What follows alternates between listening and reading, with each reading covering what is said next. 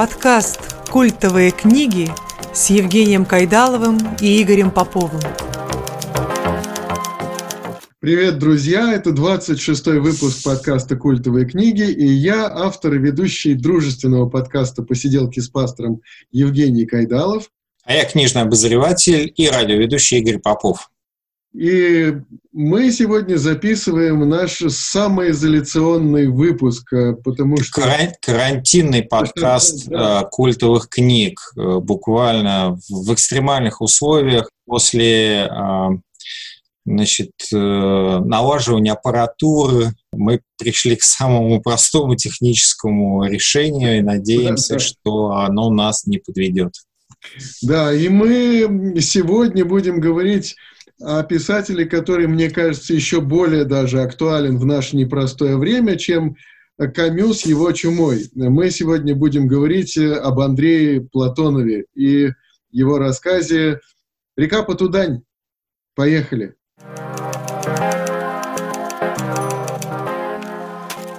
Итак, мы сегодня некоторые спойлеры раскроем, да, некоторые спойлеры сегодня прозвучат. Я думаю, что и рассказ-то небольшой – и, в общем-то, кто хотел, тот прочел. И мы поговорим сегодня о непростом времени, об Андрее Платонове, э, который жил в революцию, э, в сталинские репрессии, во время Первой и Второй мировых войн. И, в общем-то, сам по себе человек был крайне интересный. Ну, нужно сразу говориться, что он жил не во время первых, вторых мировых войн, а участвовал в двух войнах. Это гражданская война и Великая да, Отечественная да, война. Да. да, совершенно верно. И здесь эта оговорка очень важная, потому что именно гражданская и Великая Отечественная война влияли на все его творчество и собственно, в а, отражении эти две войны в его творчестве нашли очень сильное в ряде и публицистических работ, философских работ, в том числе, конечно же, в прозе, которую он писал. А гражданская война вообще находит отражение и в его поэзии, потому что Платонов, как и полагается большому русскому писателю, начинал с поэзии. Да. В юности. В юности. Да, Родился он э, в 1899, кажется, году, да? Да, и традиционно я думаю, что мы поговорим изначально об Андрее Платоновиче Климентове, да, именно так э, его настоящая фамилия, такая настоящая фамилия. Андрей Платонович Климентов родился 20 августа 1899 года в Воронеже, Ямская Слобода. Это очень важно, потому что Андрей Платонович э, Климентов, или уж будем э, его называть Андрей Платонович Платонов. Э, то есть он берет себе потом псевдоним Платонов по имени своего отца. И Воронеж с корнями старобряческими, раскольническими и баптистскими корнями очень сильно влияет на его творчество. Безусловно, он формирует многие он формирует многие образы, то есть образы э, странных героев Платонова часто, конечно же, это эхо тех людей, в частности, из раскольнической среды, из старобряческой среды, из среды вот, э, первых баптистов, которых видел Платонов, и он, конечно же, воплощает в образах своих героев э, черты характеров людей, с которыми он сталкивался в юности, с которыми общался и которых наблюдал безусловно. Да?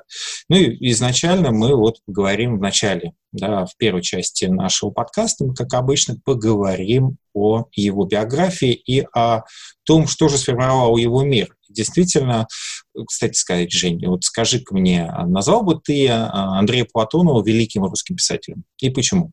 Наверное, да, потому что он, ну, я обращал внимание, когда читал на его слог.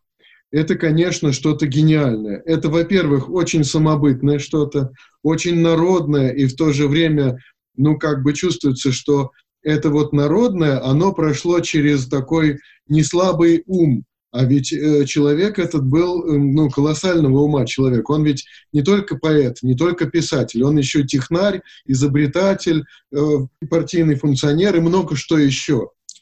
Ну, партийным функционером он никогда не был. Ну, да, вот, да, давай уж так, так скажем. По-честному. Да. И э, именно благодаря тому, что он не был партийным функционером, он не вписывался в систему, хотя, в общем-то, вполне себе принял революцию и вообще считал революцию вот, наконец-таки, новой эрой в да, жизни человечества. Да, да, да. Это заря новой, новой жизни. И э, то, как он разочаровался в этом, то, как э, он воспринимал все минусы, все негативные стороны революции, это, конечно же, очень сильно повлияло на Андрея Платонова. Да. Ну, казалось бы, да, кого еще мог э, товарищ Сталин назвать кулацкой сволочью, и он бы еще остался жив после этого, да?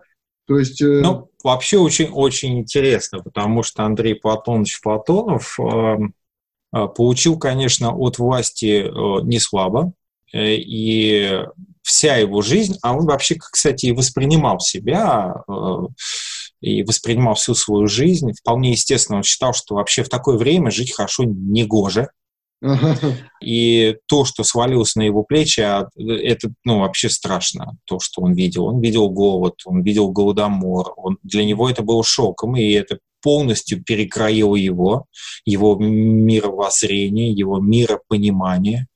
Да, ну, он видел две... Пишет.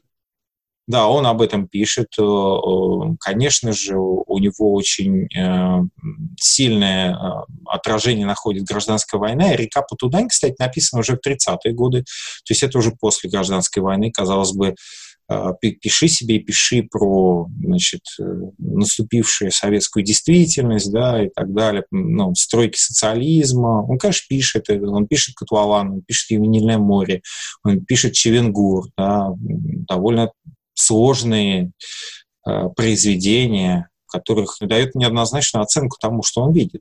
Да? Он пишет впрок, это сатирическая, собственно, повесть о коллективизации. Да? Но мы как-то вперед убежали от его биографии. Я тебе задал вопрос. Ну, действительно, ты очень точно отметил, что и все говорят про язык Платона. Почему ну, все вспоминают, когда вспоминают Исаака Бабеля, все говорят, вот бабелевский язык. Да, бабелевский язык, но кроме бабельского языка у Бабеля есть и э, другие стороны его творчества. Да? Вот почему я вспомнил Бабеля? Потому что платоновский язык близкий к языку Бабеля, он другой совсем, абсолютно другой язык, да, но это искусственно придуманный язык. Да. А, интересно, что платоновский язык — это язык, э, вот я сейчас разойдусь и начну там про него расписывать все. А, платоновский язык э, у другого бы писателя, если бы это был бы другой писатель, не такой органичный, как Платонов, потому что а, платоновский герой, мы прекрасно понимаем, что это же и, и авторский язык, и не авторский язык. То есть почему авторский язык? Потому что Платонов его сам придумал. Почему не авторский язык? Потому что лирический герой-повествователь — это не Платонов. Да? Mm. То есть, конечно же, э, вот этот повествователь платоновский берет многое от Платонова, да, но Платонов при этом, как писатель, как бы наблюдает за своими героями. И ты знаешь, вот там третье лицо вполне воспринимается как лицо первое, да, то есть ты читаешь, и ты вдруг понимаешь, что тебе просто рассказывает сказ. Ведь э, платонский язык это э, имеет фольклорные корни, да, поэтому я не зря, э, опять же, на старобрядцев э, делал ссылку, да, это очень важно, да. Ну, немножко все-таки пройдемся по биографии, а потом, собственно, приступим к языку Платонова и к реке Потудань. Река Потудань действительно э, рассказ гениальный, раскритикованный. 1937 году он написан, опубликован был, раскритикован лично Сталином именно за этот рассказ. Ну, потом и впрок, потом, собственно, досталось. Вот как а, с определенного периода ни один ни одно опубликованное произведение не проходило бесследно. За все опубликованные значит, произведения Платонов подвергался резкой критике, гонениям до конца своей жизни. Вот. Несмотря на то, что он преданно служил своей родине, вот, без, всяких, без всякого пафоса, да, на протяжении всей своей жизни. Да. Ну, а родился он в очень интересной семье, это была очень простая семья. Э, семья, э, папа его был э, слесарем железнодорожных мастерских, и поэтому образ паровоза и поезда mm. для Платонова центральный в его творчестве. И э, было, собственно, много детей, и э, это была бедная семья, которая никак не могла обеспечить своим детям там, образование, но при этом образование для для родителей Платонова было очень важным. Поэтому они отдают Платонова в там, церковно-приходскую школу, например, в 1906 году, потому что они считали, что образование очень важно для детей. Мама не работала не потому, что они были как-то сводили там концы с концами, а потому что она не могла работать, нужно было заниматься домом. Она занималась домом, она занималась хозяйством и воспитывала детей. И это была очень дружная и любящая семья. И Платонов вот эту тепло и доброту домашнего очага, он переносит свои произведения. В каких бы страшных условиях его герои не жили, мы видим теплые отношения между а, родителями и детьми. Да? И это есть, кстати, в «Реке Потудане» взаимоотношения между отцом и, и главным героем, да, Никитой. Ну вот немножко я начал Чевенгур читать, и я увидел, что есть какие-то там параллели с его биографией. И вот ну, этот отец железнодорожник, а в Чевенгуре там приемный отец. И сама, сама служба вот этого вот Александра там на паровозе, да, и Платонов же, он в молодости, в юности, он там как-то был тоже связан с паровозным вот с этим вот транспортом. Да, и ну, какие-то вот параллели, видимо, в его женитьбе тоже с его личной жизнью все-таки существуют. И я думаю, что он много о себе написал. И и там он такой действительно какой-то вот вдумчивый, э, интересный человек. Но и почему опять-таки Платонов великий писатель, наверное, э, а у него очень драматичные произведения, очень эмоционально нагруженные. Помимо того, что язык, да, это его действительно визитная карточка, наверное. Но еще и вот эмоции, которые он переживает. А там, конечно, действительно голод, война, убийство и вот отношение к смерти, к голоду, к болезни, такое какое-то повседневное такое и какое-то такое принимающее всю вот эту вот остроту событий, да, это ему как-то свойственно, и это он сумел как-то показать драматизм в простом каком-то смиренном, спокойном отношении к этому. И это вот как раз вот действительно, вот, наверное, его юность как-то вот отразилась в этом. Здесь, видишь, очень важно еще, э, мне кажется, заметить, что э, э, вообще, чем отличается великий писатель, сейчас я очередную, значит, литературоведческую тайну открою, да, там ты уже выучил, что есть, Давай. что такое многослойность, ты понимаешь, что кроме многослойности есть еще другие критерии литературы, там, психологизм и так далее, и тому подобное, да, а, значит, э, стилистика, язык, да, но вот что отличает великого писателя от просто талантливого? А очень просто. Uh, универсальность мира, помнишь, э, один из принципов э, значит, литературы вдающейся это универсальность, да, то есть если произведение понятно для людей разных культур, это уже просто, не просто литература, это уже мировая литература, да. А, так вот, а, великим писателя делает единство его мира, его языка. То есть вот смотри, когда писатель создает мир, и в нем все неразрывно. Язык, психологизм, существование героев, сюжеты, э, метафоры, вот, ну, инструментарий весь, да, метафоры, символы там, вот, и так далее, литературный инструментарий. И если ты одну из этих составляющих вынимаешь, произведение становится не, э, как тебе сказать, э, недееспособным. То есть оно, оно очень сильно теряет. Вот из платоновского мира ничего нельзя изъять. Да? Из него не изъя, нельзя изъять удивительную, смотри, ведь платоновские герои, они странные. Мы часто в их э, в таких людей, э, ну, они кажутся нереалистичными. Если мы их перенесем на, в нашу жизнь, да, мы встречаем таких людей, конечно mm-hmm. Но мы все говорим, что ну, это как вот какие-то такие вот э, странные люди потустор... из потустороннего мира, да. Но Нет, когда ты... Всего, да. Да-да, не от мира сего, да, юродивый, да, еще вот mm-hmm. Федор Михайлович очень любил таких героев, да. И ты вдруг понимаешь, что когда ты читаешь произведения Платона, вот они находятся в своей естественной среде, да, то есть они как бы как рыба в воде, они без, без этой среды, в которой они существуют, они не, не выживут. То есть они, их нельзя изъять и, например, взять, например, платонского героя и поместить в рассказы Шукшина. Ну, как бы ну, неестественно, это неестественно для них среда, потому что шукшинский герой существует в своем мире, да, как и платоновский герой существует в своем мире, поэтому а мы ведь э, мир, на мир смотрим их глазами, и если ты заметил, ты, когда читаешь его рассказы да, а, или романы, то ты в определенный момент ты настолько погружаешься в этот мир, что ты начинаешь а, разговаривать языком платоновских героев, вообще языком платоновских произведений. Да?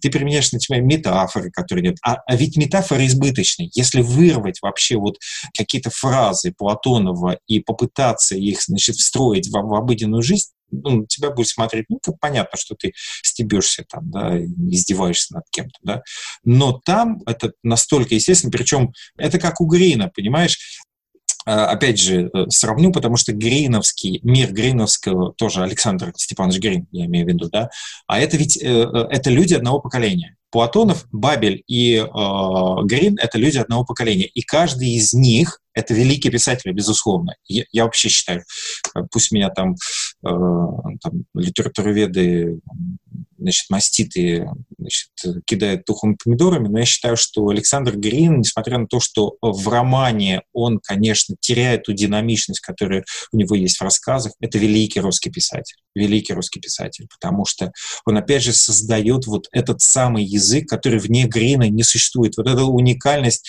грустный юмор Грина, да.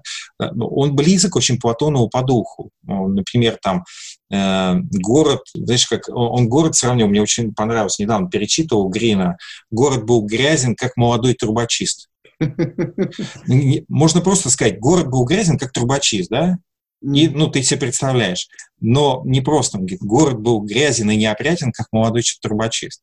И ты сразу представляешь, как, как это, да, потому что здесь прилагательное, да, молодой очень многое значит в этой фразе. То же самое у Платонова. Избыточность его метафор, она очень лаконична в, ми- в платоновском мире, потому что платоновский мир насыщенный, он богатый, он яркий, он, его нельзя изъять, вот, э, его нельзя вот эти составляющие изъять. Если ты начинаешь изымать, ты, это как, знаешь, это как будто ты будешь отрезать от картины куски, да, и это, это, это страшно. Это, я сейчас уже увлекся и начал про платоновский мир говорить, вместо того, чтобы говорить про э, биографию. Да, Платонов, в общем-то, давай вернемся к биографии. Ну, думаю, то есть что... этот мир, э, мы вот говорим платоновский мир, но это мир гражданской войны, потом коллективизации, потом, потом уже Великой Индустриализации, индустриализации, это, да, Советской России потому, что и, и Великой Отечественной войны он же строитель электростанций, он мелиоратор. Здесь, вот. здесь вот смотри, здесь вот э, я бы, да, мелиоратор, да, строитель, да, он занимался электрификацией, но почему он этим занимался очень важно? Нужно, ну, просто последовательно, потому что это очень важно. Угу. После революции Платон выступает в, ряды Красной Армии, тоже он служит там на паровозе железнодорожном, в войсках, да, он очень увлекается революционными идеями. Я уже говорил, что для него революция была как новая жизнь. Это новый, новый этап эволюции Вселенной. И вообще, вот он считал, что революция — это новый шаг в космос. Да, он был увлечен разными идеями, в том числе идеями Циолковского, ну, скорее все-таки Федорова, да, а, а Циолковский был увлечен идеями Николая Федорова, известного космиста. Вот, э, кто только не был увлечен его идеями. Толстой был увлечен идеями Николая Федорова. А, между прочим, э, опять же, э, философ-самоучка, да, вот русский космист, христианский мыслитель, который из христианства берет идею о воскресении и просто хочет притворить ее глобально. То есть вот он считает, что все, все, все предки должны быть вот физически воскрешены. Да? И вот эта идея воскрешения, это, это же берет у него, как ты понимаешь, э, старец Зосима у братьев Карамазовых, это, собственно говоря, воплощение федоровской философии. Да? Толстой, это тоже э, влияние федоровской э, философии. Да что Толстой? Такой гигант, что, прошу прощения, скажу. Я имею в виду, что первый русский философ, как Владимир Соловьев, который создавал, создал свою уникальную философию. И именно Соловьеву мы говорим о русской философии как о феномене, об интеллектуальном феномене, да, а, вот он тоже испытывал влияние а, Федорова и вообще а, считал, что вот, ну, абсолютно стопроцентно верит в проект Федорова и считает его глубоко христианским. Да? Он, конечно же, влияет сильно на, на Платонова, хотя нужно сказать, что в большей степени на Платонова повлиял э, Федор Михайлович Достоевский. И это видно по ранним вещам Платонова. Да? И так он в Красной армии а, воюет на фронтах гражданской войны. Там он начинает, ну, после демобилизации он решил осуществить свою давнюю мечту и поступил в Воронежский политехнический институт. И еще на гражданской войне он начинает писать сначала стихи, потом очерки, рассказы. Да? Но вот э, Платонов вообще считал, что дело сейчас любого сознательного революционного человека – это преобразовать жизнь. Да? То есть, что значит? Изменить жизнь. Вот Просто кардинально изменить. Это дело его. Э, и поэтому он идет в политехнический институт. Он считает, что только так он может послужить а, Родине. Только так. Это его непосредственное дело и задачи. Но при этом он не, не а, прекращает своих литературных занятий, за что ему огромное спасибо. Мы, в общем-то, приобрели действительно великого русского писателя. Он, соответственно, публикует э, в газетах. А, ты знаешь, что такое были первые советские газеты? Ну, не представляю. Это вот такие листочки с двух сторон. Mm. Значит, такие боевые листочки, да, напечатаны с двух сторон. Ну, как бы дефицит бумаги, дефицит, соответственно, типографской краски. Всего дефицит был. И вот такие газетки, которые там, боевые листки, которые распространялись, вот, вот на таких боевых листках появляются в первую очередь рассказы и стихи Андрея Платонова. Э, после окончания института Платонов мечтал полностью посвятить себя литературе, но понятно, что нужно было содержать семью, нужно было поддерживать свою семью, и он идет работать. Да? А Платонов в 20-е годы переживает страшную штуку. Э, он вступает в партийную школу в 21 году, то есть он такой активный партиец, он публикуется выходит его первая брошюра, как ты понимаешь, она называется не как-нибудь, а электрификация. Да? Вот, ну, вот в этом весь Платонов. Вообще нужно сказать, что ранняя проза Платонова, про прозу Платонова 20-30-х годов, вообще 20-х годов, да, возьмем, э, а, это же, это же научная фантастика. Mm-hmm. Он пишет фантастические рассказы. Его герои все время что-то изобретают. Вот его герои что-то такое фантастическое изобретают. Да? И э, именно тогда, в 22 году, он, например, встречает свою э, значит, будущую жену, сельскую учительницу Кашинцеву, вот, э, и она становится его верной подругой жизни на, на, на всю жизнь. Да? Это вот любовь на всю жизнь. Через все тяготы жизни, через ну, жуткие обстоятельства жизни она проходит с ним. Это очень невероятно красивая история любви, брака, и э, Платонов, кстати, сказать, э, много пишет стихов, и в результате появляется первый его сборник стихов, э, называется она «Голубая голубина». И, э, кстати сказать, этот сборник отметил не кто-нибудь, а Валерий Брюс, да? Mm-hmm. Как бы один из толпов э, раннего символизма, такой лидер русского, э, таких старших символистов, да? И очень важно, что именно из этого сборника вытекает и поэтика потом прозы Платона, потому что вот если почитать его ранние стихи, вообще стихи Платонова, то ты понимаешь, откуда появляется язык Платонова. Эта поэтичность перетекает и в его прозу. И вот э, что с ним произошло страшное, он э, в 25 году была страшная засуха и голодомор, и для него это был шоком.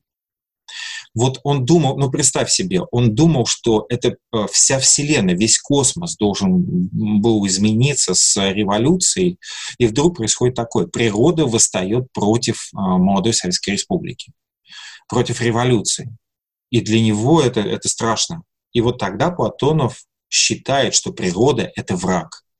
Если ты посмотришь а, значит, рассказы после 25 года, то его герои всерьез вообще собираются уничтожить природу как своего врага. Покорить и уничтожить. Это вот та стихия, та языческая стихия, а, воспринимается именно как языческая стихия для Платонова, да, против которой выходят его герои, странные герои-новаторы, да, которые все время что-то пытаются. Они пытаются пустыню, значит, залить водами там и так далее. Да? Там есть у него такой рассказ. Вот. И именно тогда, кстати, в 20-х годах он берет себе псевдоним Платонов. Да? Он перестает быть Клементьевым и становится Платоновым. И в 26 году он переезжает с семьей в Москву, ну, то есть со своей женой, и, и, и приходит, привозит э, сборник рассказов «Епифанские шлюзы». И, как ты понимаешь, это уже сборник рассказов сформировавшегося писателя, то есть мастера, да, уже рассказывал. А Платонов невероятно... Вот это удивительно. Платонов ведь, если про Грина можно сказать, что Грин теряет, значит, такую динамичность в романах, он начинает расплываться. Для него слишком избыточная фабула. Он великолепен в рассказах. То есть вот я спокойно могу... Кстати, можно поговорить, кстати, про что-нибудь о Грине. Это я, я большой э, фанат Грина. Это просто мой, э, мой любимый, конечно, писатель. С детства, со школы и до сих пор я читаю, перечитываю.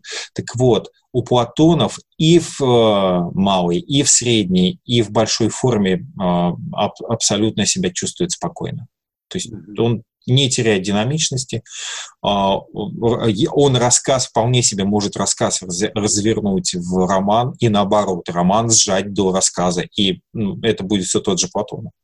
Или, например, написать повесть. Да? Вот, вот на том же самом материале. Ну, Платонов всегда выбирает для, э, для своей истории оптимальную форму. Да? То есть mm-hmm. Чевенгур — это Чевенгур, это роман, Котлован — это повесть, да, а, ну, Река Батудань, я бы сказал, что она как роман, вот насыщенный. Знаешь, вот, вот как раз я об этом хотел тебе сказать, что река Патудань – это даже не просто э, повесть, э, ее можно вполне назвать повестью. Вообще река Патудань тянет на роман, на, на маленький роман. Да? Почему? Потому что там настолько, э, настолько много происходит в рассказе, что, что протекает практически вся жизнь героя. Ты.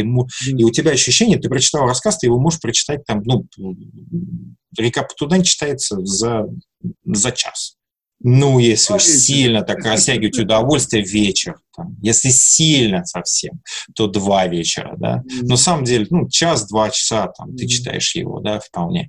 Вот. И у тебя такое ощущение, что ты прочитал большой, хороший роман, да, потому что там очень многое все происходит, да, очень многое происходит.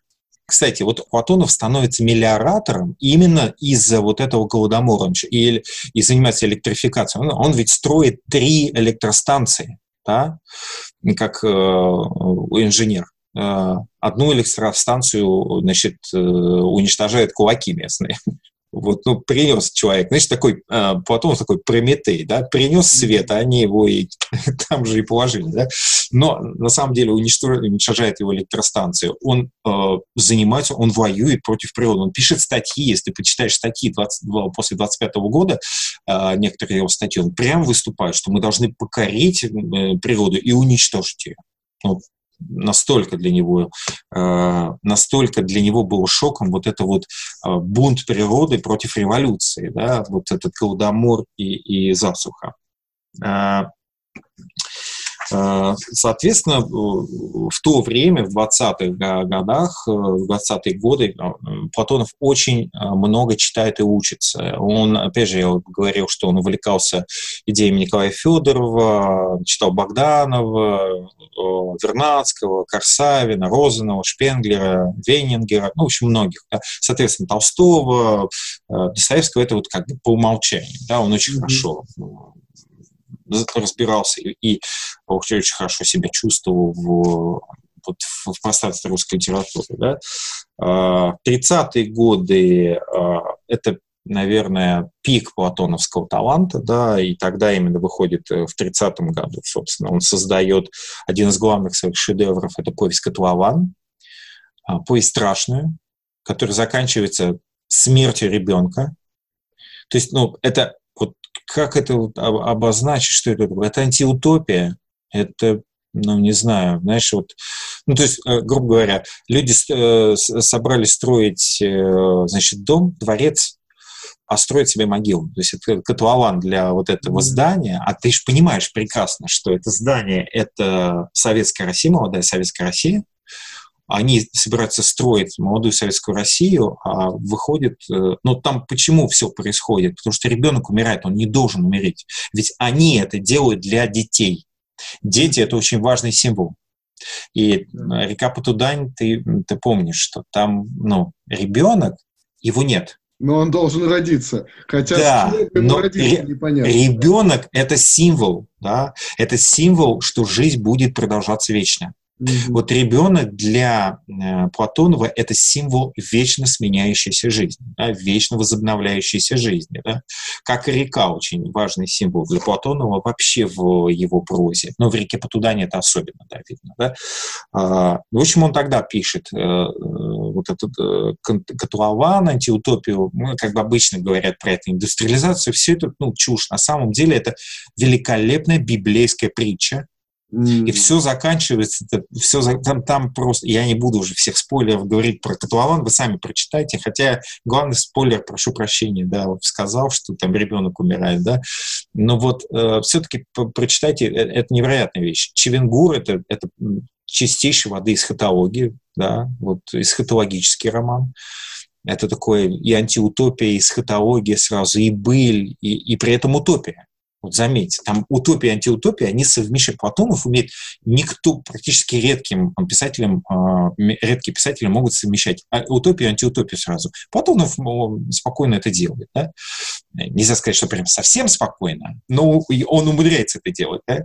А, он пишет э, такую повесть о коллективизации впрок вот именно в 1931 году. И именно именно она впервые подвергается резкой критике Сталина. Вот то, что ты э, цитировал, ну, как Сталин, какие эпитеты в сторону Платонова, это он как раз про повесть в проб, да? А ведь Платонов-то Слушай, ну, он же на их стороне стоит. Да. Он, он их парень, он ну, народ из народа, да он против бюрократии выступает, он показывает, что к чему, ну, что, к чему приводит часто коллективизация. Это, конечно же, невыгодно, э, невыгодно Сталину, это невыгодно бюрократической советской формирующейся верхушки. Он потом пишет «Город Градов». Я тоже очень советую это прочитать. Это великолепная сатира на советскую бюрократию. А со всеми такими, знаешь, вот со всеми их мощными философскими потугами, что они вот сейчас что-то мощное сделают и все время не, не могут довести это до конца. То есть это, ну, город Градов где-то, мне кажется, а, близкое к истории одного города а, Салтыкова-Щедрина. Да? То есть вот ну, за что не берется Платонов, все у него получается невероятно интересно, здорово, и везде можно, а, знаешь, как э, ну, с чем-то сравнивать, да, то есть с, чем-то большим и уже находящимся в русской литературе, да. То есть вот э, удивительно. И вот начинается гонение. Каждый, публикация каждого произведения вызывает э, всяческие нападки на него, гонения и со стороны власти, со стороны вот э, тогда литературной формирующейся бюрократии, да, он, кстати, очень много литературоведческих э, вещей пишет. Он, кстати, писал и об Александре Грине, например, о Паустовском. Он Паустовский, это, ну, тогда молодой писатель. Ну, в общем-то, все они тоже одного поколения. Паустовский чуть младше, да, поколение. Чуть-чуть младше. Ну, вот примерно они одного все-таки, одной эпохи, одной, одного поколения. Э, пишет он, я уже говорил, у Чевенгур и, и «Винильное море». И «Винильное море» вообще был, впервые был опубликован в 1986 году то есть уже ну, в, в перестройку. Да. Чевенгур а, тогда же, где-то в 90-е, наверное. Да, да, да, и Чевенгур тоже, да, да. То есть вот его основной корпус э, вот такой платоновский, а, к сожалению, а, в, где-то в 90-е годы, в, в конце 80-х, Платонов приходит в школьную программу, ну, как ты понимаешь, э, вот я лично всегда считаю, что э, есть э, писатели, есть произведения, с которыми постепенно надо знакомить школьников. Например, с тем же самым Куприным, с Куприным надо, конечно же, там, начинать с «Чудесного доктора», начинать с «Звезды», там, Соломона и так далее, с каких-то авантюрных, ярких, интересных таких произведений, которые за, захватят молодого читателя. Вот то же самое с Платоновым. Взять его, взять его, взять там цветок, да, и, и взять его, сказать, сказки. Он вынужден был в конце жизни просто пере, перекладывать башкирские и туркменские сказки, да, там, ну, чувашские, чувашские, чувашские и башкирские сказки, да, вот, потому что ему, ну, просто не давали публиковаться никак, да. А, и вот в 30, 30-х годах, там, 33-35 он едет в Туркменистан, отсюда появляется повесть «Джан». Опять же, попытка ну, рассказать о том, как все это происходит, как советская власть приходит в Среднюю Азию, и, как ты понимаешь, ну, все в стиле Платона. Он пишет так, что, ну, как бы он-то считает, что он пишет, э, ну, помогая советскому государству, а все остальные считают, что он ему вредит, ну, как все остальные, имеется в виду партийная верхушка и вот а, литературная бюрократия, да, там, советская. А, и вот именно тогда, в 1937 году, он пишет «Реку Потудань», да, вот, рассказ, о котором мы сегодня будем говорить. А, ну, можно много говорить, нужно сказать, что Платонов, собственно, после Джаны, после вот этого вот а, среднеазиатского а, цикла, там он пишет рассказы тоже об этом и попадает в очередную опалу, а в 1938 году по сфабрикованному делу был арестован 15-летний сын Андрея Платонова. Да?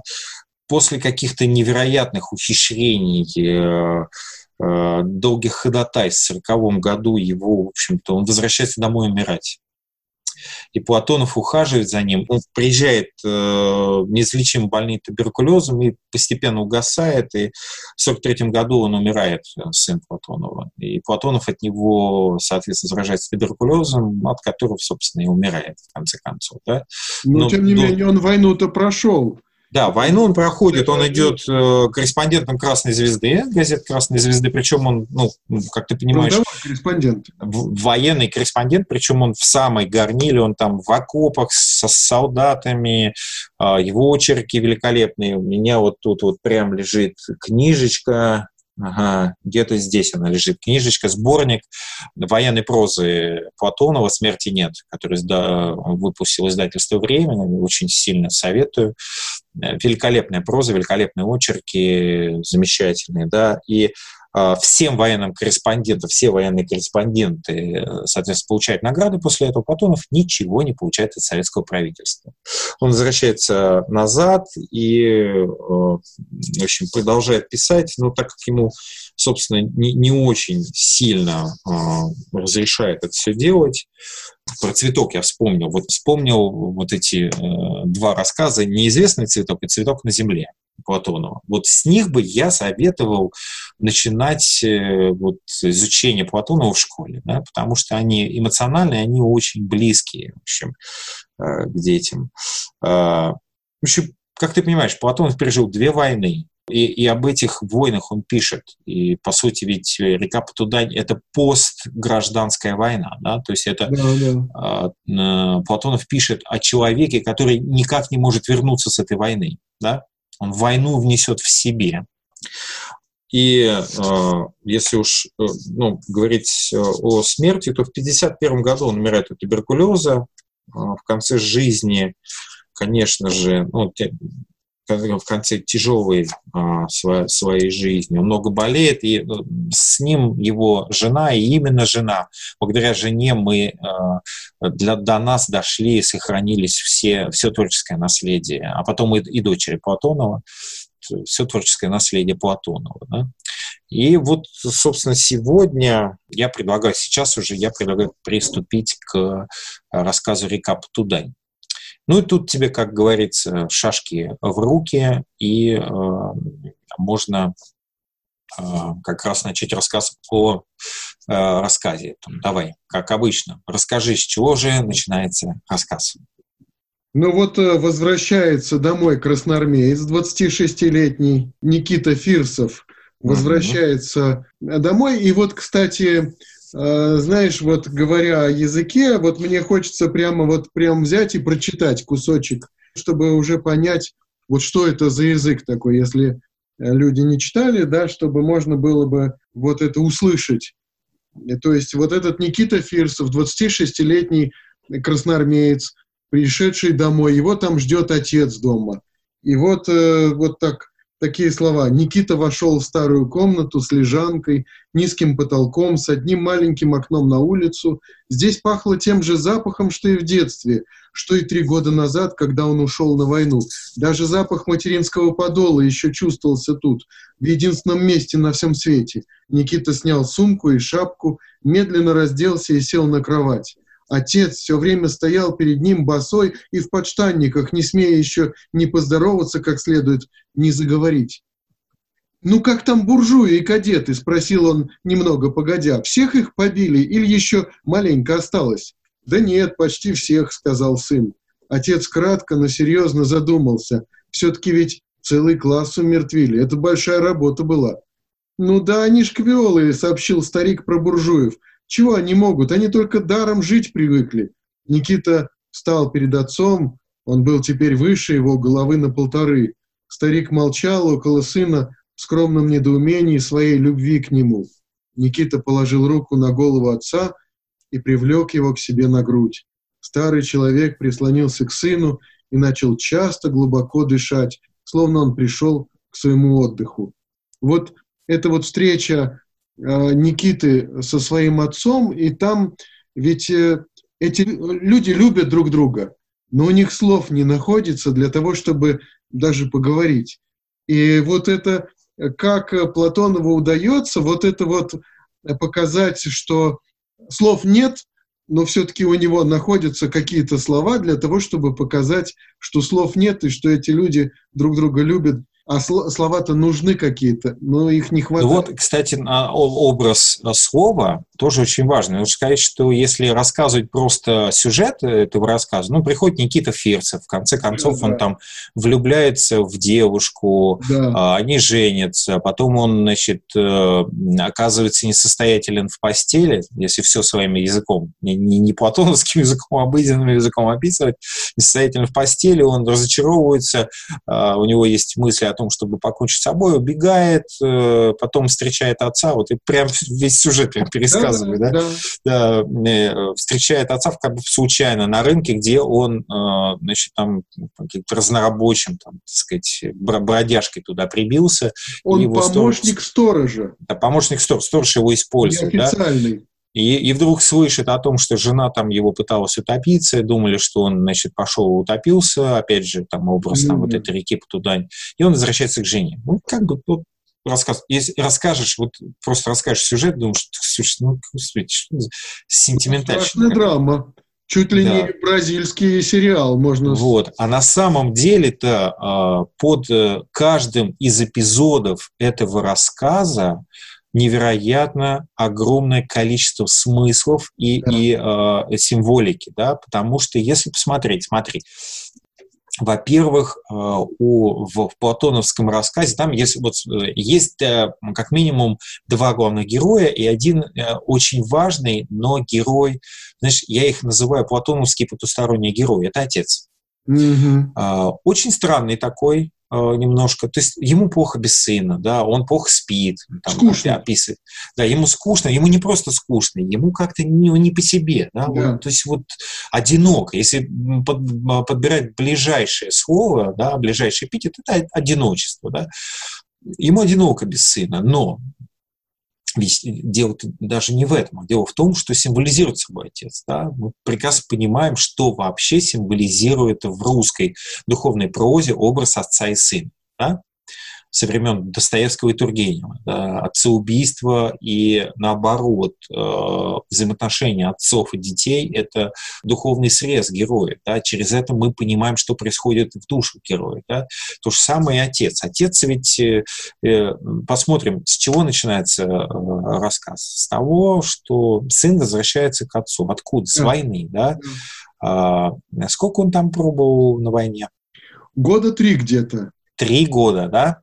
Да. Вообще цифра 3 постоянно в платоновской, раска... в платоновской рассказе очень э, фигурирует. Да? Вот эта цифра 3. Э, а, три раза он возвращается, он приходит к э, девушке Любе, да? своей жене mm-hmm. уже потом. Да? Сначала как знакомой, а потом как муж, потом уходит и возвращается. Да? То есть три раза.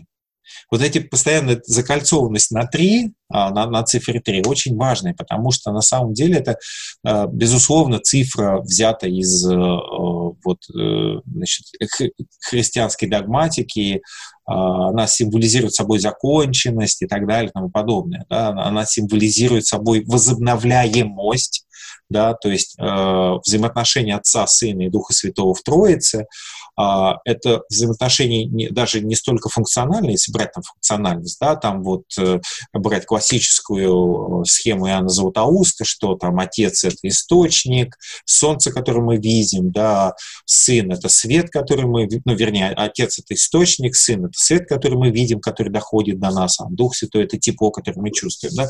Очень, очень грубая схема и, и мало что объясняющая, на самом деле, в таинстве Троицы, да, то э, в в цифре 3, в символике цифры 3 у Платонова есть свое. То есть, смотри, вначале он приходит к Любе, и он такой весь неумелый и не может да, осознать, но он ну, все время возвращается. Потом ведь очень важно, что э, фактически э, Никита возвращается к Любе постоянно через болезнь.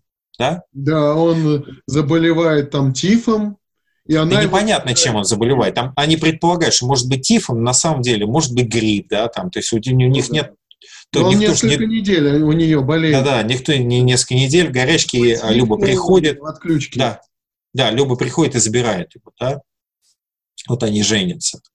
А, и потом он убегает, и опять болезнь, причем очень интересно, она связана с языком, с косноязычием. Вот невозможность выразить, да, вот Его этот очень... немого вообще. Да-да-да, и возможность выразить своих чувств а, и приводит к тому, что а, Никита несостоятелен в постели как мужчина, да, и, как он говорит, не может мужскую мощь выразить, да, мужскую силу, да, и потом он вдруг обретает эту силу, да, и вот э, концовка-то счастливая, как у любого такого сказочно, э, сказочной мифологической системы. Да? Ну, я бы что... сказал, что конец там открытый, то есть там еще и неизвестно, чем все закончится.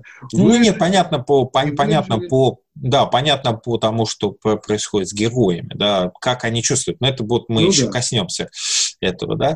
То есть вот э, на самом деле, конечно же, приход, э, приход э, Никиты с войны – это возвращение блудного сына, да. То есть это mm-hmm. явная такая параллель. Отец, ждущий своего сына, Uh, и Никита, и, там известно, что он там третий сын, опять же, да, да, да. третий ребенок, да, третий ребенок а, у, в, в семье, да, опять цифра 3, опять этот, опять младший сын. Младший сын – это уже сказочный такой персонаж, да, Иванушка-дурачок, который оказывается и не дурак вовсе, да, по, по русской а, мифологической традиции. И вот это все наслаивается у Платона. Представь, вот все это наслаивается на его, а, на его язык. Ты процитировал э, очень э, эмоциональную сцену, а мне как раз в начале рассказа как раз понравилось а, совсем а, другое. Да? В полдень, вот это самое начало тоже рассказа, в полдень Никита Фирсов прилег около маленького ручья, текущего из, родни, э, из родника по дну балки в Потудань. И пеший человек дремал на земле под солнцем, в сентябрьской траве, уже уставший расти здесь с давней весны. Теплота жизни словно потемнела в нем, и Фирсов уснул в тишине глухого места. Смотри, а, как язык, с одной стороны, избы, избыточен, да, смотри, вот конструкция вообще невероятная, да, теплота жизни словно потемнела в нем, и Фирсов уснул в тишине глухого места. Да, да, Здесь, да. казалось бы, платоновский язык избыточен, но в этой избыточности каждое слово наполнено своим смыслом. Да? Ты прекрасно понимаешь, что э, теплота жизни, то есть жизнь вообще должна греть, да? потому что жизнь — это огонь, и огонь и свет — очень важные, э, очень важные символы у Платонова. Да? Теплота жизни словно потемнела в нем, то есть а, тип, ну, свет это как раз обратная метафора. Свет наоборот, он просвещает, он должен да. а, давать силу, да, а тут теплота жизни словно потемнела в нем. То есть она потеряла силу теплота жизни. Да? Вот это вообще очень-очень э, интересно. Вот и именно этим интересен платоновский язык. Ты через вот эти избыточные, казалось бы, конструкции, вдруг ты понимаешь настоящий смысл, что хочет сказать... Э, ну, я не люблю вот этих фраз, что хочет сказать автор, но что, э, как автор видит это, скажем так, да, то те смысл, который автор до нас э, пытается донести, когда читать. То есть, по сути, рассказчик, Платонов рассказчик, это такой сказитель который с помощью вот таких поэтических конструкций тебе помогает почувствовать и проникнуться тем, что происходит с героем. Герой не может выразить это все, он не может нормально поговорить с отцом. Да? Да. Отец тоже там вот, у них такая вот, вроде давно не виделись, они же, ну, понятно, что они любят друг друга очень сильно, да. Вообще образ отца интересный, он говорит очень странные фразы. Mm-hmm. Да? Например, а, когда Никита в очеред... ну, приходит э, от жены к нему, возвращается пожить у него, как бы, да, вот. Понятно, что он сбегает от жены, потому что чувствует себя вот, ну, плохим мужем, потому что он не может подарить... Ну, э, жена уже, вот, э, она остается девственницей да, после, после свадьбы. Да, и вот он как-то не может проявить эту силу да, мужскую. И он приходит и говорит, надо вот кроватку сделать. Ну, и отец что ему говорит? Что-то рано. Uh-huh. Да? Через отца мы понимаем, что э, Никита еще не вернулся с войны. Он э, вернется только тогда, когда э, он наконец-то сможет выразить свою любовь, свои чувства э, по отношению к своей жене через э, разные вещи, да, может быть через слова, может быть через э, свою, э, ну, через, через свое тело, через э, какую-то да, близость со своей женой. Да? И это очень важно. Да? Поэтому постоянно они же возвращаются к реке Потудань. Да? Ну вот очень он, важный он такой человек, не приспособившийся. И вот это вот то, что он не приспособившийся, вот удивительно же, ведь это же ведь красноармеец, который, наверное, убивал. А помимо этого, ведь Платонов упоминает, что им еще и хозяйственными работами много приходилось заниматься, да, и они там что-то чинили, что-то копали. Ну, то есть, как бы у него жизненного опыта должно быть через край у этого красноармейца. И все-таки он приходит в эту мирную жизнь, не приспособившимся к ней. И вот это как сейчас вот модно говорить, что меня такому не учили, к этому меня жизнь не готовила, да. И вот оказалось, что его жизнь не готовила к тому, чтобы, что он влюбится, и что он будет очень трепетно, очень нежно относиться к своей жене. Вот тут вот я тоже еще один маленький кусочек хотел прочитать. Вот это, это касается языка Платонова и вот этих вот взаимоотношений, вот этого вот трепетного, нежного чувства, которое у него возникло. Это такая первая встреча с этой Любой после войны, когда он на нее смотрит, уже повзрослевшую вот эту вот молоденькую совсем девушку, и, и он говорит, ее чистые глаза, наполненные тайной душою, нежно глядели на Никиту, словно любовались им. Никита также смотрел в ее лицо, и его сердце радовалось и болело от одного взгляда ее глаз, глубоко запавших от житейской нужды и освещенных доверчивой надеждой. Вот это вот удивительно, что тайной душой наполненные глаза. Вот э, платоновский язык такой. И Никита, он не просто вот такой вот импотент, он человек, который очень такие нежные, трепетные чувства испытывает и, и стесняется своей грубости даже. И он говорит, ну я же не могу испытывать удовольствие от того, что вот люблю. И для него любовь и удовольствие оказываются такими несовместимыми вещами. И от того он ну, действительно страшно переживает, собирается утопиться там впоследствии, но поскольку туда там подо льдом, он просто уходит из дома, потому что видит, что ну, жена-то плачет ночью почему-то, и это его мучает тоже.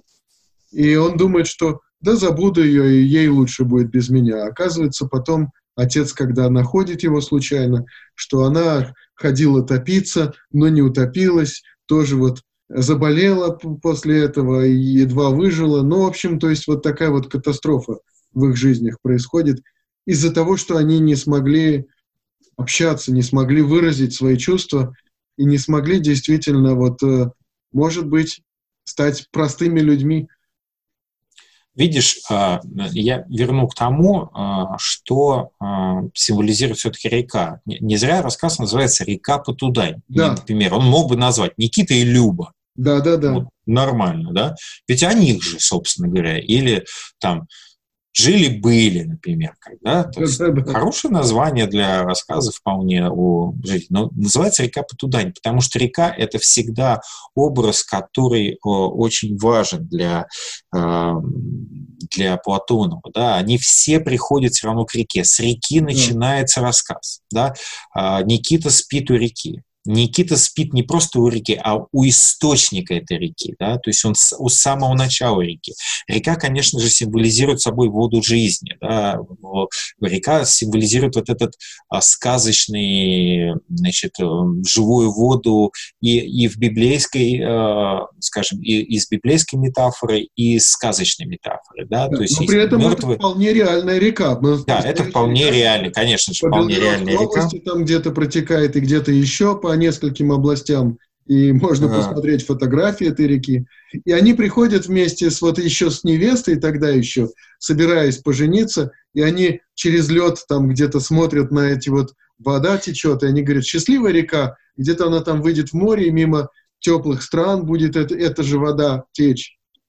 Ну вот смотри, река вообще в славянских мифах и славянских сказках, она, конечно же, символ э, инициации героя. Да? Вот э, там, значит, э, главный герой должен пройти через реку, и это означало, что он вошел там юношей, а вышел уже воином, да. А, соответственно, река меняет, река дает жизнь, река всегда воспринималась у славян как а, мать река, да, там Волга-матушка, да, потому что она кормит, она поет, она дает жизнь, она дает урожай и так далее и тому подобное. Ну, понятно. Но для что... мелиоратора Платонова это тоже да, да, большой конечно, смысл. Конечно. Вода это, это жизнь, потому что засуха это самое страшное, что он видел да, в жизни, несмотря на то, что он видел войну. Но война, понятно, это, это временно, это, это, это злоба людей, которые вот начинают убивать друг друга, да, кто-то отстаивает свою э, новую жизнь, кто-то цепляется за свою старую, или наоборот, это вот силы тьмы и силы света, как в, в Великой В этом хоть можно разобраться. Да, в этом можно разобраться а засуха это ж непонятно, потому что вроде как бы никто не воюет, но, но все мрут. Да? То есть это природа сама бунтует. И очень интересно, вот раз уж ты вспомнил, смотри, как э, интересно описывает этот момент. Река, кстати, река, скованная льдом. Река же — это символ вообще, в принципе, страны да, символ жизни, а даже не столько страны, сколько жизни, да. Потудань, скованная льдом, это как бы жизнь, которая внутри еще есть, она, то есть там есть течение, но а, она э, скована, и она не может а, как бы жить на полную, то есть течь на полную мощь, на полный, в полном потоке, да, своем в полную силу. Э, и река становится а, метафорой того, что происходит с Никитой. Да? Он не может жить. Он, он понимает, что внутри-то источники есть, у него есть внутри вот это течение, но это течение не может вылиться и, и обнять его жену, да? то есть сделать единым с его женой. И вот как э, описывает Платонов, очень интересно, а, как э, герой по-разному воспринимает вот эту скованную льдом реку. реку. Никита ложился животом и смотрел вниз под лед, где видно было, как тихо текла вода. Река Потудань всю зиму таилась подо льдом, и озимые хлеба дремали под снегом. Эти явления природы успокаивали и даже утешали Никиту Фирсова. Ни одно его сердце лежит в погребении под весной. Вот интересно, в погребении под весной, не под зимой, понимаешь, а под весной, потому что весна — это любовь, но она как бы погребена под весной, да. Но весна — это еще вешние воды, весна — это еще понятно, да. А, понятно, что это они приходят туда к реке вот, ну, ранней весной, да, еще. А, а вот что чувствует Люба. Люба тоже устраивалась рядом с ним, и, касаясь друг друга, они наблюдали укромный поток воды и говорили, насколько счастлива река Потудань потому что она уходит в море, и эта вода будет течь мимо далеких стран, в которых сейчас растут цветы и поют птицы. Да. Они этого еще не видят, но это, видишь, это предчувствие, вернее, мечта о том, что у них все это будет хорошо, у них тоже будут там птицы петь и, и, и, и цветы расти, да, вот это предчувствие. Но все равно, опять же, Никита уходит, и вот этот, опять же, полная инициация героя происходит когда? Когда происходит опять, но здесь в данном случае не блудный сын приходит к отцу, да, а отец находит блудного сына. Да. Все равно образ отца — это образ вот Э, такого, ну как тебе сказать, это метафизический такой образ у Платонова, который символизирует э, силы, которые постоянно а, Никиту выдергивают из его вот внутренней изоляции. Да? Ведь Никита опять, э, Никита не, не, он не может выразить любовь к своей э, жене, и он поэтому замолкает вообще. Он лишается речи, потому что речь для Платонова сакральна. Да? Все герои говорят о важных а, основах жизни. А Никита никак, он, он же признается, он говорит, я ей, я ей сказать-то ничего толком не могу нормально, да. И он замолкает, он думает, что вот, вот сейчас как раз и и делал. И вот он так и проживет, и, и слава богу, и он будет а, так вот э, питаться, как вот такой бездомный, да, такой помощник сторожа, будет жить. он отбросами, отбросами там питался. Ну да, да, да, да. И вот э, очень интересно, ведь на самом деле что происходит с Никитой? С Никитой происходит подобно реке, обновляемой вешними водами, да, Никита обретает силу. Ну как он обретает силу? Он обретает силу через понимание того, что он же думал, что он только Э, значит, и жена его не любит, ну зачем он ей mm-hmm. такой нужен, да, такой бессильный мужчина. А, а оказывается, что э, люб, любит, а без него плохо. А ведь, казалось бы, он должен был это понимать. Почему? Потому что именно Люба приходит, скучает и приходит, забирает его домой, когда он болен. И э, болезнь у Платонова, у него же, э, Никита проходит, болезнь у Платонова – это трансформация. Да? Болезнь – это всегда знаешь, это всегда, когда человек застревает между двух каких-то состояний, да. Сначала это состояние любит, не любит, да, а, у Никиты да, а может, она меня не любит, и он заболевает, да, и, и э, Люба приходит и доказывает, не зря ее зовут Люба, любовь, да, потому что, ну, конечно же, это символ, метафора для а, женщины любви. А вообще женщина тоже очень важный, значит, такой метафора у, у Платонова. А Люба, значит, говорит, что вот у нас и дети пойдут. Как дети пойдут? У них, ну, они не, не спят друг с другом, да, в общем-то, вот интимной жизни у них нет. Да?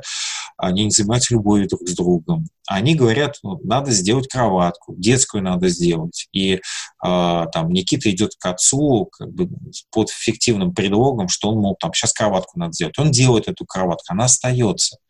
И ведь это тоже очень важно. Детей нету. Но дети — это символ продолжения, это символ воплощения любви, семьи, уюта, да, и вообще бесконечности жизни, постоянной возобновляемости жизни. Да. Пока рождаются дети, есть будущее. Да, пока есть дети, значит, мы будем жить, мы будем продолжать наш род, мы, а у нас все будет хорошо, у нас есть будущее. Да?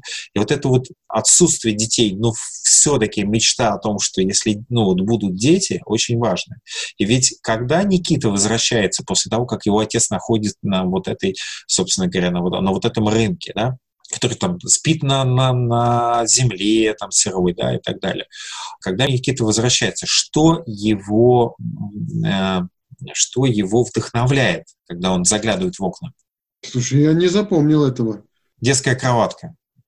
Люба оставляет ее, хотя она больна, да, не может поправиться. Она оставляет детскую комнату.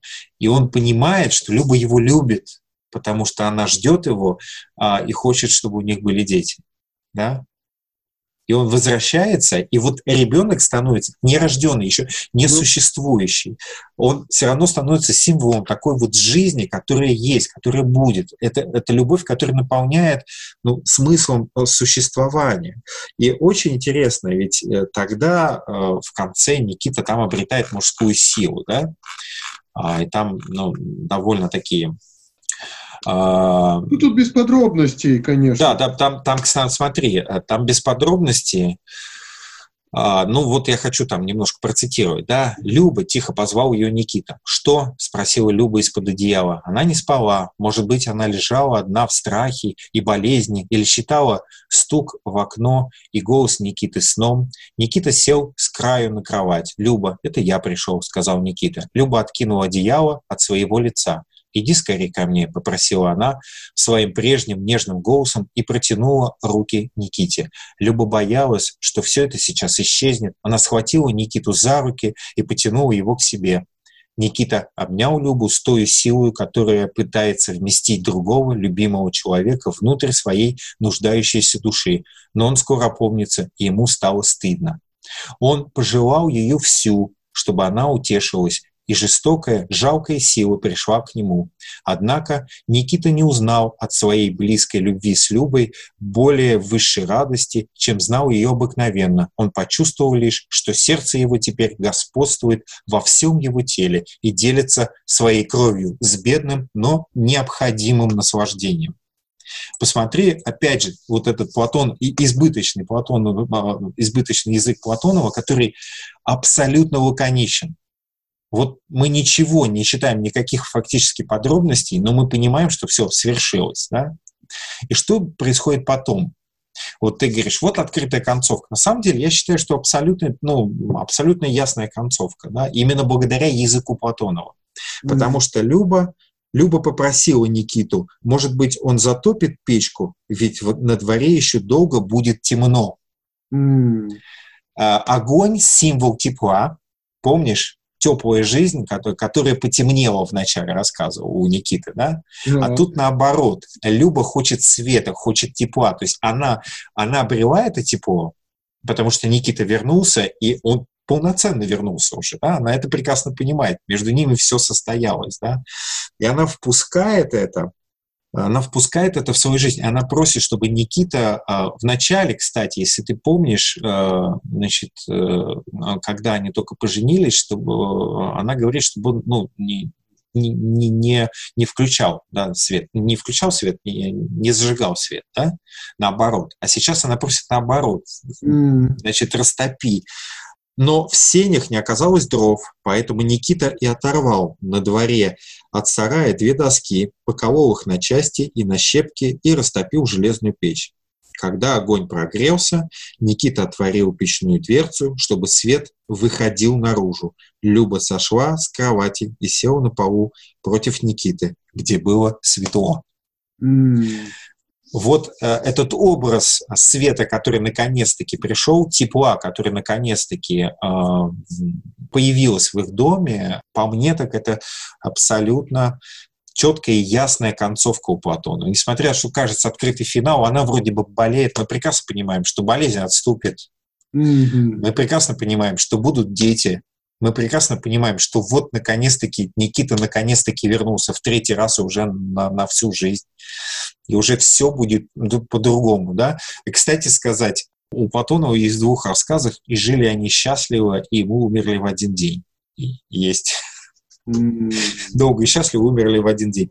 Ну, он может применять эту конструкцию абсолютно, да. А, и здесь это очень, очень хороший, очень хороший концов. Он не пишет это, но мы прекрасно понимаем, что можно продолжить и закончить как в сказке. Mm-hmm. Потому что Э, мы можем относиться к этому как к сказке, а можем относиться к этому как к какой-то а, э, абсолютно реальной прозе, да, то есть, ну, вот я не люблю слово реалистическое, потому что оно как-то немножко ну, исчерпало себя, да. Не, не потому что реалистическая проза это плохо, а потому что вот реализм как-то ну, сейчас не очень воспринимается, да. Когда мы говорим реалистическая проза, значит, а, ну понятно, это значит там все, все а, прямое повествование, да, там, там линейное, линейный сюжет и так далее. Не, нет, конечно. Ну, понятно, что реализм как, как реализм должен быть везде, да, и ты читаешь Марк Маркиса, там, из, одного из апостолов э, значит, магического реализма, да, но все время все вспоминают, э, когда говорят про магический реализм, что он магический, но все время забывают, что он все-таки реализм, да, И вот э, проза э, Платонова, она реалистична, но при этом вот с помощью вот поэтического языка, такого, может быть, кажущегося избыточным, но абсолютно лаконичным и точно описывающим, что происходит с героями Платонова. Да, вот так. Мне кажется, очень неплохой получился разговор по да, этому да. рассказу. Ну, может быть, э, в, конце, как я обычно говорю, подытожим. Вот почему, прочитав э, рассказ «Река Потудань», можно вполне себе э, сделать вывод. Платонов – великий русский писатель, на твой взгляд. Ну, значит, это действительно язык уникальный, потрясающе красивый и очень емкий, и совершенно по-особенному передающий чувства. Вот не напрямую, как бы, казалось бы, люди не говорят о том, что они чувствуют, а говорят о каких-то других вещах. Но вот это передает чувство даже сильнее, чем, ну, как бы их прямая, э, вот такая вот э, прямая речь. И, и помимо языка, да, вот эмоциональность, ну, об этом мы говорили. А тут, видишь, еще в процессе нашего разговора мы увидели еще вот эти образы, эти вот отсылки, библейские в том числе отсылки, и это очень здорово. И вот эти рассуждения о любви действительно и о внутреннем мире человека, да, и о том, что, ну, как мы с тобой говорили в начале, да, начали с того, что это очень актуальный сейчас писатель. Потому что, может быть, мы сейчас этого голода не испытываем, да, который они испытывали тогда. Голод настоящий, когда Люба это говорит, давай я лягу спать, а то мне есть хочется. Да, и вот это вот, я лягу спать, а то мне есть хочется. У нас этого не настало, но у нас это в страхах в наших, да, и все то, чего мы боимся, Платонов это описывает. Эти смерти от болезней, этот голод – и, значит, вот эта вот война братоубийственная, да, это жестокость людская. Это все описывает Платонов, что можно выйти и заночевать где-то в ровном поле, значит, на дороге, да, и вот как бы нормально выспаться, да, и Платонов описывает наши страхи. Они у нас не реализовались, мы про продолжаем ими бояться. И в этой книге мы можем их все увидеть, мы можем ими пожить немножко. И, и он говорит, конечно, о любви о чувствах, о том, как сложно нам выразить свои чувства и как сложно нам общаться с теми людьми, кого мы любим. И он показывает не просто события, он показывает трепетную человеческую душу, ее переживания. Вот это вот просто здорово, потрясающе здорово. Да, я с тобой согласен, и я считаю, что э, э, по этому рассказу вполне себе можно увидеть, э, насколько Платонов как писатель невероятно сильный, а, невероятно многогранный, потому что этот рассказ можно прочитать как а, историю, а, удивительную историю любви, невозможности и возможности любви в невозможном мире, где, казалось бы, война, где э, ну вот все не приспособлено для и того, голод, чтобы... Нищета. И голод, и тиф уносит, там подруга у Любы в начале рассказа умирает, да, да тиф да, да. и так далее. И так интересно еще, он сообщает, он переживает об этом, сообщает об этих переживаниях отцу, и он такой, что, невеста твоя умерла, что ли? Да нет, подруга ее. Да и чума с ней такой. Да, да. Вот. Э, эту историю можно прочитать как э, притчу о жизни, где река является таким метафорой, как, как мы часто не разрешаем себе жить на полную в полную мощь, в полную силу, в полное свое течение, да, как э, какие-то обстоятельства, наши внутренние комплексы, то, что мы пережили, наш прошлый, да, там, последствия вот этой войны, которую пережил герой, не дают, э, сковывают его, и он как бы находится как река по тудань подо льдом. Да. Эту историю можно прочитать как удивительно драма драматичный рассказ о том, что э, о посттравматическом синдроме человека, который прошел, молодого человека, который прошел через войну, и он несет до сих пор в себе войну, и как это мешает ему быть счастливым. 26 это лет этому да. молодому человеку, и он ровесник Платонова в тот момент, в те годы.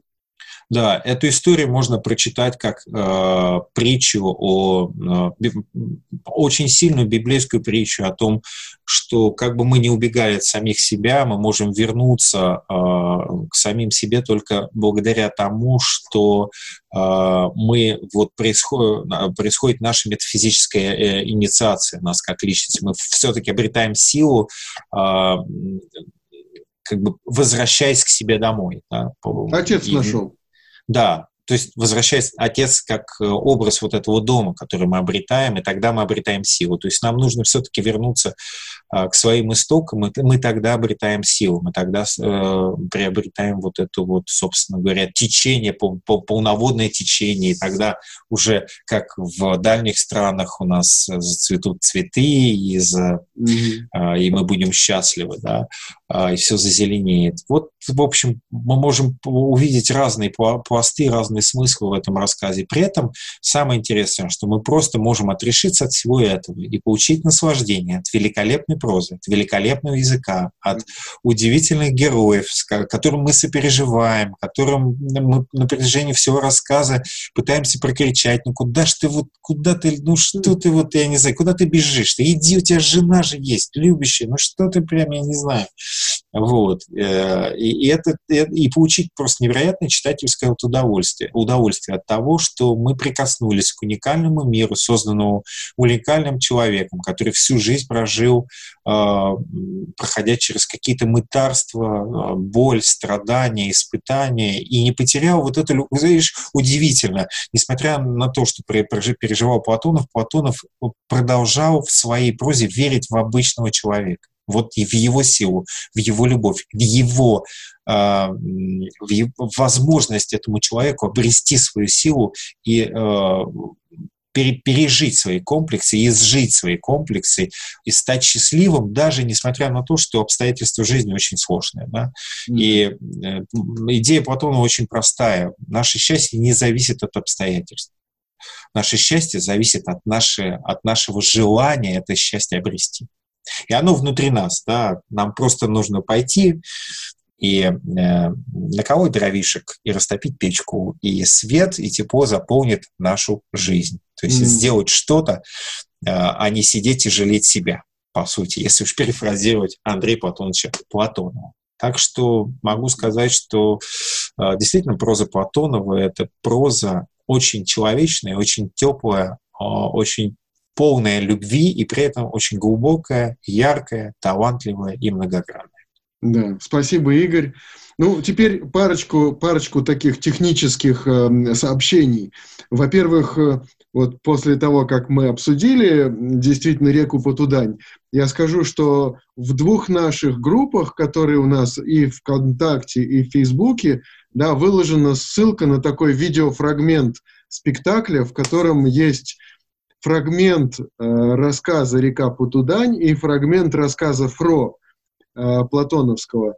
И сыграно это студентами ГИТИСа, студентами эстрадного факультета ГИТИСа, и это, конечно, здорово. Это поставила моя жена там в рамках большого спектакля, но я вырезал вот этот вот фрагмент, в котором два, два таких вот текста – это не целиком произведение, это вот небольшие отрывки из этих произведений, из «Реки Потудань» и э, рассказов Ро. Но я советую, друзья, если вы еще не смотрели, зайдите в группу либо в Фейсбуке, либо ВКонтакте и посмотрите вот этот фрагмент, он того стоит. Это действительно здорово поставленный э, такой вот актерский отрывок.